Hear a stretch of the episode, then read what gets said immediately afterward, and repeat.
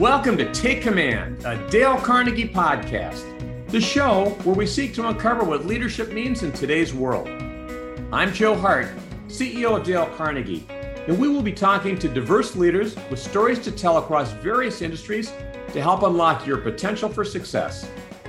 We will be sharing real-life insights into leadership, which in turn can help spark the next level of your growth as a leader. Today's guest is a transformative leader who believes in the power of creativity and technology to fuel futuristic, successful companies. With a leadership track record of empowering innovation, he has served as the dean of two medical colleges, led multiple healthcare centers, and has been named Fast Company's one hundred Most Creative People in Business and ranked number two on Modern Healthcare's Most Influential People in Healthcare. We're excited to welcome the president of Jefferson University and C E O of Jefferson Health, Doctor Stephen Klasco. So Stephen, it's great to see you again. Thank you for being with me today. Thank you, Joe. And um, just want to congratulate you. If there's ever a time that we needed lifelong, holistic leadership lessons, now is the time. And I think that's what you and Dale Carnegie have been all about. Well, thank you. Thank you so much for that. And certainly you fit perfectly into our ideal of what a great inspirational, transformative leader is. So really looking forward to the conversation. You and I had a chance to talk a couple of weeks ago. You have a fascinating background, not just in terms of what you're doing right now as a C E O and leading a health system and a medical school, but also you were a D J. You still kind of incorporate that into what you do. Share a little bit about your background and what led you to the role you're in today. I've lived a lot of lives. And I think, you know, one of the things that I told people that I have a chance to mentor is please don't plan your future. It's a great thing about life. If you don't plan it and you just move forward and, and succeed in what you do and fail in a few other things, it's exciting to see where you might end up. I did start as a D J, and as somebody reminded me, a twenty-five-year-old, that was when D Js made less than doctors. So I might have been better off staying in that. But I think probably uh, the defining moment for me, I'm an obstetrician, delivered about two thousand babies in Allentown, Pennsylvania. And, you know, I had my first aha moment back in the nineteen eighties. ninety-seven percent of O B G Y Ns were male. Number one performed procedure in this country was hysterectomy. Number two was C-section. And I happened to be listening to, as I remember, an old uh, male O B G Y N talking about hysterectomy and saying, you know, when a, when a woman uh, has a small fibroid or a small tumor, just take out the uterus because after childbearing, she doesn't need it. Students are all writing that down, and I happened to be at Barnes and Noble, and four of the top ten nonfiction bestsellers were What My Hysterectomy Did to Me, The Hysterectomy Hoax, How a Hysterectomy Ruined My Life. So I left my job as a private practice obstetrician and literally started to look into psychological and sexual effects of hysterectomy, got a couple patents about what we now use to avoid hysterectomy. So I think that was a defining moment in some ways of what I now call the no limits approach, get away from the art of the possible and look at the art of the impossible. That's what I tell my uh, students at commencement every year. And th- that led to sort of a career where in unlikely ways, I became dean of two academic medical schools, even though I didn't have a traditional academic career, did a couple startup companies, and now I've been the president and C E O of two major systems. In Jefferson's case, the third oldest and third largest medical school in the country. So in each one of those situations, it's not what I was looking for. When I was at University of South Florida as the C E O, I thought my next job would be out in Silicon Valley. I wasn't trying, oh, what could I do and not make a mistake so that I could get a job at a place like Jefferson? It was, hey, I'm going to really do some really cool things. In the case of U S F, we started the first medical school in the country where we chose students based on self-awareness, empathy, communication skills, and cultural competence. And that was a risky venture, but that became a big part of our persona. So I think it's probably a bit of a no limits approach to things. Take a creative look and don't be afraid to look at your industry, whether it's academics or healthcare, and say, boy, what we're doing doesn't make a lot of sense. What can we do differently? You just covered a lot of really incredible thoughts, whether it's no limits mindset or talking about your defining moment. I'm curious, you know, you had this aha. It was almost existential to the extent you did practice, you get to the point, you're an O B, and all of a sudden you made this decision. What really inspired you to do that? Why did you make that decision? This is back in the day when you're on call every third night. We had built a practice from six deliveries a month to about fifty deliveries a month. I was young. I thought that, you know, hey, this is a calling. I just started to have more and more hints we were all doing some great things, we were sort of clueless as to where things were going. I got really obsessed with Apple back in, in the eighties. And actually, it was funny because I ended up leading a digital group for Apple under John Couch and Steve Jobs in the early two thousands. But I started watching that whole approach, even back in the eighties and nineties, of, you know, what's going to be obvious ten years from now, and can we do it today? And I lived in an industry of healthcare that was all about what did we do twenty years ago? And I just recognized that helping women deliver their babies is an awesome thing. I felt I wanted to make more of a change in that. And when I started to do that research on psychological and sexual effects of hysterectomy, and said, wow, you know, we've really missed the boat on this. Those books are right. And then I got a chance to go out to Houston and actually work with the folks that were doing things to avoid hysterectomy. I think that's what it was. It was that closed loop of, holy moly, a person or a group of people can make a difference in an industry. And that set the stage as a leader, as I moved up, of not taking anything at face value, right? And asking questions. For example, why do we still accept medical students based on science, G P A, MedCats, and organic chemistry grades, and then be amazed that doctors are more empathetic, communicative, and creative? And then I get somebody say, well, that's because if you can memorize nineteen reasons somebody has jaundice and Doctor Hart can only memorize fifteen, you're a better doctor. I say, yeah, but, but now there's computers that can tell me those nineteen. And the last thing would be like you tell three-year-old kids when they ask too many questions. Well, that's just how we do things. And I realized at the point I got to the just how we do things, that that was something I wanted to change. You strike me as someone who has tremendous curiosity and tremendous creativity, particularly as you look at problems. I mean, you worked at Apple, you're looking at how medical schools admit students and so forth. Is that something that's always been a part of you? Is that something you've developed over time? We have to get away, especially in disciplines like mine of academics and healthcare. It's always been about strategy, focus, and discipline. And in some respects, I think they're important, but that's almost become middle management. I keep trying to get people to think about creativity, passion, and flexibility. I had my second aha moment in the nineties, and now I'm the chair of O B G Y N at a major department, and one of the neurosurgeons is going, you know, we just can't take all these insurers in business. I just can't understand it. I'm thinking, hey, you took out a small tumor from a little hole in the brain. You can probably figure out business. So I went to Wharton. When I graduated from Wharton and got my M B A, I got a, almost a million dollar grant to look at what makes doctors different than, depending on the audience, either other people or normal people, and how we handle change. And here's what we found, Joe. We found that the way we select and educate docs, we've joined a cult around four biases: an autonomy bias, a competitive bias, a hierarchy bias, and a non-creativity bias. So I got obsessed on the non-creativity piece because we're as creative as anybody else. But here's what happened. When I ask people like you, or I ask entrepreneurs, what got you to where you are? Creativity was number one, two, or three in about ninety-five percent of the cases. When we asked doctors, it was less than ten percent. It was strategy, focus, discipline.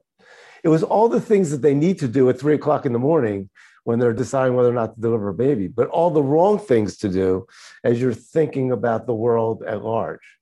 At Jefferson, for example, we're the first medical school in the country that has an M D master's in design. It's a partnership with Princeton. We now make every one of our incoming students take two creativity courses. The most popular one this year was Beekeeping one oh one. This is like for a medical school, because it's basically getting them out of that biochemistry, microbiology, animatronic, Android type thing that, frankly, the new A I robots will be doing better than we do anyhow. So, Stephen, you've done a number of things really to encourage creativity. What are some of the ways that you've seen that have an impact at Jefferson? The first is in morale and optimism, right? When I went to Wharton, I did the Wharton Executive M B A, so it was the weekend thing. And I was, back then, one of only three docs. So people would go to me and say, you are so lucky to be in healthcare. Couple trillion dollar industry going through tsunami change. What a great time. What great opportunities. I wish I was a doctor. And I'd say, yeah, I guess that, that's pretty cool. Then I'd go to the O R lounge that Monday morning, you know, before my cases, listen to doctors go, you know, healthcare really stinks. You know, I'm telling my kids not to go into it. It was great twenty years ago. Now everything's changing. So the same inputs, but they believed that they were autonomous, competitive, hierarchical creatures, that if things changed, by definition, would be bad for them. Whereas the Wharton folks believed they were creative And wow, you know, what a great opportunity to change. So what did it do for us? You know, in our pandemic response at Jefferson, we had the most amount of COVID patients, unfortunately, of anybody in our region. We had a zero point eight percent employee infectivity rate, one of the lowest in the nation. A lot of that was just good old-fashioned project management, frankly, and being prepared with P P E and pandemic preparedness. But a lot of that was just incredible, not one-size-fits-all creativity. Everything from three D printing nasal swabs when we ran out of them because we have a design studio. We merged an academic medical center with the number three fashion design university in the country. So our fashion design students were creating these masks for morale. To my nurses, we had had sort of a contest for who could, among the nurses in the middle of COVID surges, respond to the Sierra song Level Up. And then we won a national contest and our nurses were on Ellen. The fact that we were creatively built to have fun, you know, we had always communicated fun, that when a tragedy and this horrible, horrible thing happened, nothing was fun. It was a war. But folks really took that to the next level. And then it also gets your mind thinking differently. So if you remember back in the original surge, no visitors could come to hospitals because we wanted to protect P P E. We made a decision that that would be true for us, except at the end of life, family members could come because we didn't want anybody to have to say goodbye to a family member to Zoom. And at the beginning of life, birth, at least one person, the husband, the wife, the partner could come.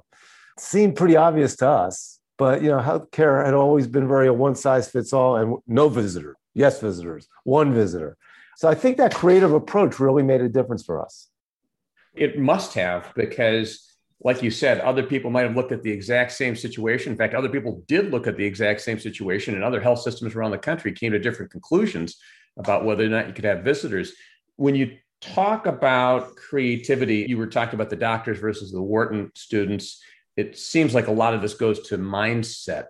Did you have any difficulty encouraging people to adopt a creativity mindset, or what lessons did you have around how to encourage creativity in an organization? Missions matter, right? You teach that, whether it's a personal mission or corporate mission. We have five academic medical centers in Philadelphia, and everyone had pretty much the same uh, mission. We'll be the premier academic medical center in Philadelphia. Well, first of all, nobody really cares about that other than you and your mom. And, and, and how do you define that anyhow? So we decided, well, what if we totally looked at it differently, looked at it from an external focus and really put creativity into that? So we changed ours to We Improve Lives. But our vision became reimagining healthcare education discovery to create unparalleled value. Reimagining is actually in this one hundred ninety-six-year-old entity's vision. And then it was interesting, Joe, we wanted to simplify our values. You know, a lot of people do values, they have the same twenty-five things. We put everything under three values: do the right thing, put people first, and be bold and think different. And to your point, here's what happened. I would meet with the chairs, I'd meet with the deans, tell me how you're doing our values. And they tell me what they were doing to do the right thing or put people first, and they stop. You get a sixty-seven percent. If you remember back to uh, grade school, that's not a great grade. Oh, you were really serious about that, be bold and think different? So what they started to do is literally, if they weren't wired that way, they would try to find, you know, somebody in their department that really was thinking differently. And all of a sudden they encouraged that. And then probably the biggest thing I did was my first State of the Union. I said, here's the six things I said I do the first year I got here. Here's three that I think turned out pretty good. These two, I don't know what I was thinking. I must have been on drugs or something because that really failed. And this one we'll have to see. I probably got fifty texts or emails from faculty members or whatever. The first time the Jefferson president ever, ever admitted that they had an idea that didn't work. But I think more importantly was that people said, wow, you know, I can do that in my department and I can take a risk. And then we started, you know, wearing these Jefferson No Limits hats because we had always been this very cute and cuddly place. Our reputation was Jefferson's a great place to get care, but it's where good ideas go to die. So I had to really, really, really overcome. We weren't even at an even playing field. We were the most risk-averse place. I had to really set the stage that this was really going to be a new Jefferson. So what you're talking about is a huge thing. It's a cultural change. And these are among the most challenging leadership issues that we can face. I'm sure it wasn't a straight line. It was easy. It, it must have been hard. So what were some of the things that were hard that you confronted? And what are some of the strategies that you had that helped you overcome those? You know, there's always the line between crazy and visionary. I had been here for three months. I decided to get out of the merger that we had had that was at that time really keeping us back. But we had to move our three hundred sixty-five million dollars of nonprofit bonds into a home equity line. We had never even been rated before. Starting to set the stage that I'm willing to take a risk. My board said, you know, you realize this doesn't work. You're going to be the shortest tenured president in the history of the United States. So that sends a signal. Some of it, Joe, was brute force. When we started Jeff Connect telehealth program, invested thirty-five million dollars in twenty thirteen. And the chairs just about revolted because, you know, that meant we weren't spending on N I H funding. I talked to them about my time at Apple, and Steve Jobs used to talk about the old math and the new math. And the old math, if you think about early two thousands, was computers and operating systems. The new math was this thing called digital lifestyle nobody knew about. So his people raised their hands and said, wait a second, our only revenue is computers and operating systems. And you know what? We have three percent of the computer market. If you stop this stupid digital thing that you're doing and give us more money, we could move that to four percent. I got the exact same A reception.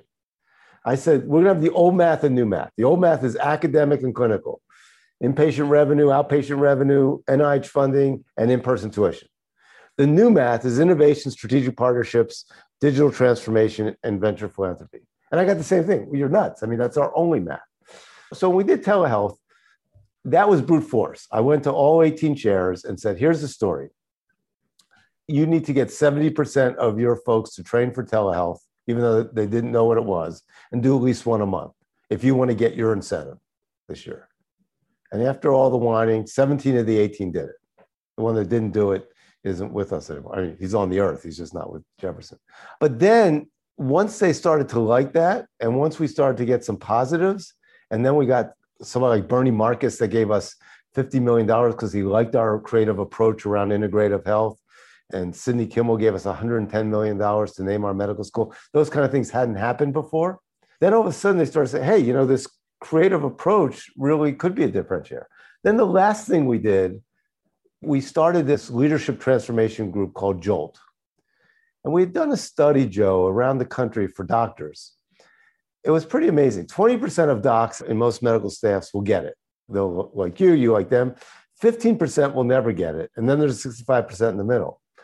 What we found is that most people in my position spend about forty-five percent of the time with the people that get it. They like to golf with us. We like them. They think I'm awesome. We spend forty percent of our time with the docs who'll never get it because, you know, we can cure anybody and they're loud. And we spend the least amount of time with the people in the middle. So at Jefferson, we decided, you know, and it's something you teach all the time, but we'll do a teach the teachers and let those people that get it become the new teachers. We'll ignore the folks that never get it. We call that administrative hospice. We just let them be comfortable and move on. And we really concentrated on that sixty-five percent in the middle. And we actually had written an article for the Sloan Management that we've now gotten to the point after six years of forty, forty-five, and fifteen. And a lot of what we taught was creative approaches, no limits. So we started to change that culture. At Wharton, they'd say it usually takes ten years to really change the culture. We were probably able to do that in four or five. It's fascinating because all that you're talking about right now, Stephen, goes to the heart of leadership. You started by talking about culture. You talked about the values that you had, the values that you modeled, the example that you set, whether it was around creativity or taking a risk. You also talked about brute force. There are times where leaders have to lay down the line and say, this is what we're going to do. What does leadership mean to you? How would you describe leadership, and what thoughts would you have for people who aspire to be greater leaders? The first thing, at least for me, has been look in the mirror. The chances of my being, Joe, an assistant professor at Jefferson, let alone their president, were about zero point zero percent. The over-under on, you know, my being the president of a university or dean of a medical school as a private practice O B G Y N that had taken their residency in a two-resident-a-year community program were zero. So some of that is saying, okay, however I got here, I'm playing with house money, and I'm not trying to get the next academic job. So what am I good at? And then, you know, one of the things I learned at Wharton that I've always stuck with, and we don't do it very well in healthcare or academics, you should always have five people under you that think they can do a better job than you and three that are right. A lot of times in my world, Joe, and I'm sure you've seen this with healthcare leaders, once people get to a certain stage, they're afraid to get somebody better or more talented than they are, especially if, if they're younger, because it's almost the opposite of good succession planning. It's like, as long as there's a huge gulf between me and number two, then they can't fire me. I did just the opposite. I went and said, who is the best physician leader in the country? And I went and met with him, and he said, well, you know, that's very nice that you want me to be the head of your clinical pillar. I want your job. And I said, great. As long as it's somewhat on my timeline, let's help you do that. And I don't want you stabbing me in the back, but I think you can get that job, or I'll work with you together. And it turns out he's an incredibly good operational leader. Some of the things that I can do very well, like philanthropy and innovation and the partnerships of Silicon Valley, is a piece that he could use. So he's running our fourteen hospitals. I don't have to worry about that. The provost of our two campus universities is the former chair of pathology at Penn. Again, I don't have to pretend I'm that person. Same thing with innovation and philanthropy. So I get to be the orchestra conductor. If you're leading a large, diverse entity, you should be setting the course for what the place is going to look like ten years from now. You don't have to be the one at every meeting. Set the course.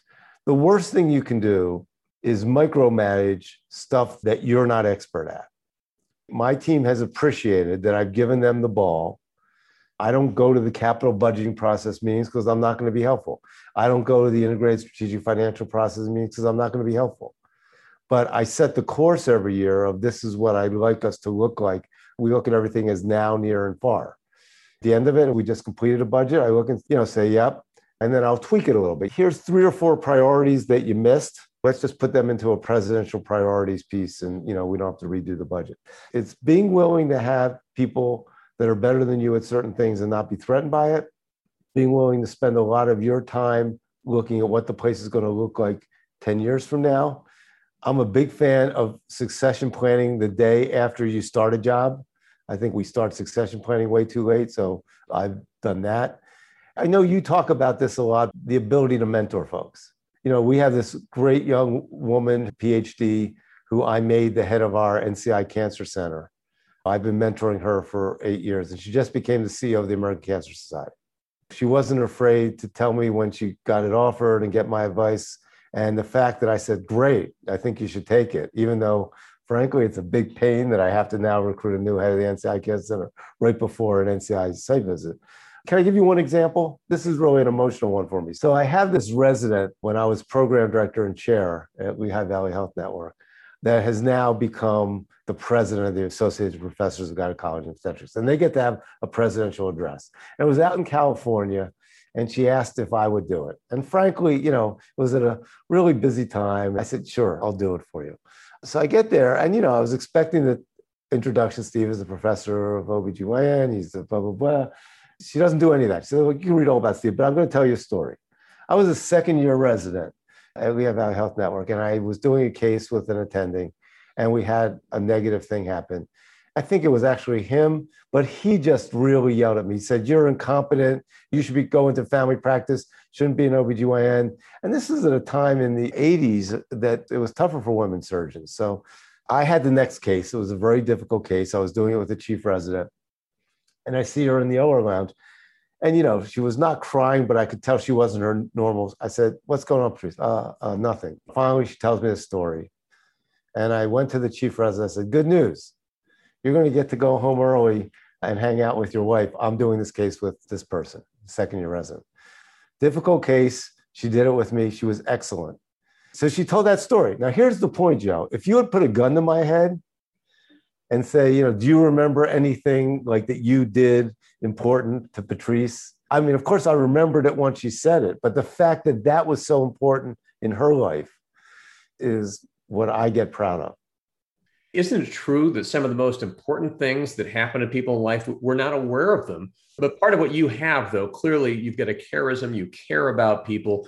You've got this authentic desire to help bring out the best in people that's clear in your leadership style. And it's also a trait that we see at Dale Carnegie in the most effective leaders, right? I mean, there are leaders who belittle others, leaders who put other people down. They might get certain results, but the kind of leader who can bring out the very best in someone else and achieve the kind of results that you've achieved, that's really inspirational leadership. It gets down to personal connections. So I started my practice in Allentown, Pennsylvania, when there was a glut of O B G Y Ns. And literally people told me I'd starve. At that time, I was pretty thin. I said, that's okay. I don't eat that much. There's no way you can start a practice. I started with one other person. And, you know, what we found is we just did some things that now seem obvious to me, but were like really unique. If you think about O B G Y N, people are coming in once a year. Before we did any of the, you know, pap smear stuff or anything, I would just ask them about what was going on in their life. And, you know, they get something like, well, you know, my son, you know, Josh is on the tennis team at Swarthmore. And my husband, unfortunately, just, you know, had surgery for prostate cancer, but I think he's doing okay. Oh, and by the way, I'm taking Italian lessons. Um, you know, so we just, okay, all right. And then we do the exam. But I'd write each of those things down. The next year when I saw that patient, I'd go, so how's Josh doing on the tennis team? And I, I hope your husband's okay. And tell me something in Italian. That became viral. They felt comfortable talking to me about things that might be going wrong in their marriage or something else. And we became the busiest practice in this town where they told we'd start, because that was before Twitter, but that became, our doctor actually cares about us. That's a style that I've taken now that I have thirty-five thousand employees. Pre-pandemic, every Tuesday, you know, we're right in Center City, Philadelphia. And there's, you know, the hot dog cards, the halal cards. Every Tuesday, I would just hang out lunchtime at the hot dog cart. And it tended to be, you know, the line was the environmental service workers, the nurses, you know, the frontline workers. They loved it, you know, because we'd just chat. And I'd say, so how's it going? And, yeah, we have a new benefits program. You know, how's it going? And got to the point where they'd say, hey, it really stinks, or they want to take selfies. It was fun. So we had this thing where we did have a new benefits program. And I go to my senior vice president. So how's it going? I think it's going really well. Do people like the new prescriptions? Oh, yeah, yeah, they do. I said, no, they don't. I said, oh, yeah, they do. I said, no, they don't. After my third no, they don't, I'll say, all right, this is like poker. You tell me how you know, and I'll tell you how I know. Well, I know because the uh, vice president of benefits who reports to me told me that. Okay, you know, that's like saying I have two deuces. I'm going to give you three aces. I talked to the people at the hot dog cart, and they hate it. And let me tell you the stories they told me. Literally, they have this two hundred dollars deductible that they have to do, and they couldn't get their medication. But we changed it. Here I am as the C E O of, you know, a thirty-five thousand person group that was doing that and getting that information. And this particular person who's no longer with us wasn't. But it also sent the signal to the people under me, if you're going to say that the frontline workers like something, you darn well better be talking to the frontline workers. Well, you clearly are, and you're unassuming, and you're listening, and you are demonstrating a level of caring, and clearly a level that got people confident and comfortable telling you the truth, which is one of the hard things of leadership, right? I mean, sometimes you get to a certain point, and are people going to tell you the truth? But you've been able to get that. I like to use the word over-communication, especially when things are tough. It's not as important, the medium, as that you're consistent. So you know, think about COVID. I couldn't go out and hang out at the hot dog cart because hot dog cart wasn't there. Since I'm not practicing anymore, people didn't want me going and roaming the halls because that was just one more P P E. So I got into this thing. Literally, we did a Friday letter or Friday video. But here's the thing. It wasn't a Friday letter of, you know, this is what we did. It was both an informative and a fun Friday letter. But most importantly, I took what is my passion, which is music, and we would do the Friday playlist. It would hit a lot of themes, right? Anywhere from during the racial unrest and injustices that we're seeing. I would go back to my D J days and, you know, go back to things like the Staples Singers, I'll Take You There, talk about where some of that happened. Since I'm older than a lot of the people that I was communicating with, talk about things like the Impressions and albums they did, like This Is My Country. But then we would also have some fun stuff like, uh, all right, look, at some point you're going to have to start dating again for those of you who are interested in doing that. So play a little Roberta Flack, First Time Ever I Saw Your Face, because at some point you're going to be Zooming with somebody that's been on a mask. And that became something people looked forward to. And literally that became, people would send us suggestions. And then we started to have people actually, these talented people that did songs for Jefferson that we would put on the communication. So it really became something that people looked forward to. Then we would start to highlight heroes, and mostly unsung heroes. So-and-so environmental service did this and this. And we really hit the really tough topics. I mean, the tough topics of some things we had to do after the surges. We lost two hundred ninety million dollars, like most health entities. We made a decision not to furlough or lay off any of our thirty-five thousand employees. But then we had to make some changes in benefits. And I was very honest with them. I said, look, yes, you're going to take a one year, including me, I'll take a disproportionate amount of hit on this, but that means the person next to you will still be employed. We made a conscious decision to keep everybody employed and have us all, starting top down, take a little bit of a hit for a year. That was a whole lot better than if I had just done that or not explained why we were doing things. So everything's, I think it's been honest, it's been transparent. If somebody has something negative to say, sometimes I'll put that in the communication without the name. You know, here's what somebody said. Let me tell you what I wrote back to them. So it gives people the feeling, what I've heard from them, it's almost like every Friday you're doing an attaboy or an attagirl. And then the playlist is really sort of fun because you gave us the history around it. I do think that putting that personal piece in and adding that passion matters. It clearly has made a huge difference in terms of how people are engaging at Jefferson.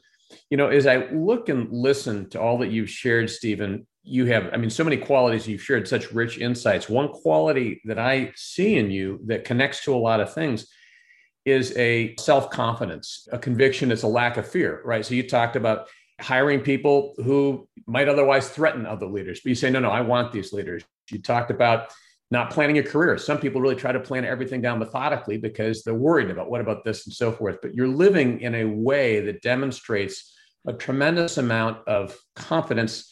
What advice would you have for people who maybe aren't where you are yet? They have fear, they've got insecurity. So you talk about someone who's surrounded by people and maybe they feel threatened by those people. Or you talked about somebody who is afraid if they lose their job that it might be catastrophic and then they're not gonna be able to recover. What advice do you have for people around building themselves up, building their confidence and overcoming fear?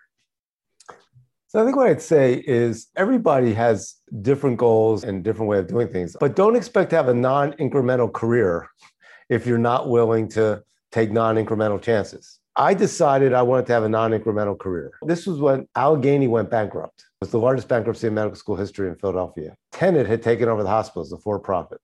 This was pre-computer. I wrote the head of Tenet a six-page letter of why he needed me. I said, you're going to be clueless around the academic piece, and I've got a piece of both. So they actually invited me down. That wasn't the right job for me, but the dean at that time of the medical school said, I need you. Talk about no limits approach. I took over C E O of the practice group of a group that was losing one hundred twenty million dollars that had just been bankrupt. And the beautiful thing about that, they were willing to have a creative, non-qualified leader because before they weren't getting their checks cashed. Then the next thing I did was I became dean of what was called Medical College of Pennsylvania with my boss saying, you have to understand, Tenet will probably close this hospital, which means you're out of a job. I can't protect you. I said, okay. But, you know, it was sort of taking care of a dying parent. We did some really good things while Tenet was getting rid of it. And that led to, you know, everything else happening. But going from here to there couldn't have happened if I wasn't willing to take a non-incremental piece. So some of it is you have to decide what your own risk tolerance is. I jump out of planes. I'm a pilot. That's one kind of person. Doesn't mean everybody has to be like that. I have another friend that went to Wharton that said, you know, I want to be a chief medical officer at a progressively better place. Went out to Saginaw, Michigan, you know, a two hundred bed hospital, became a chief medical officer, then became a chief medical officer at a three hundred bed hospital. That's another way of doing that.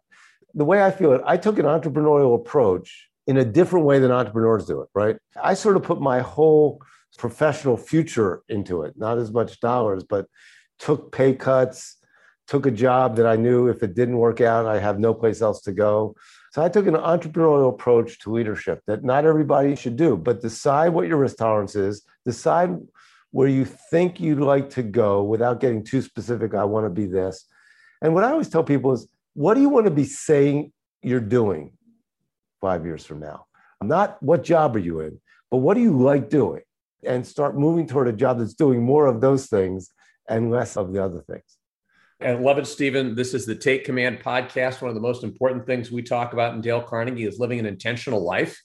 And that's really what your advice is. It's be intentional. It's take risks. I love what you're encouraging people to do relative to confidence. And really going back to your self-assessment, one of the first things you did was that self-assessment. So how do you today, as you look ahead, what are some things that you do to hone your skills, to hone your leadership, to continue to become a better leader? Yeah, so I spend um, about a week a month out in Palo Alto. You know, one of the things that we've really differentiated Jefferson is what we call healthcare at any address.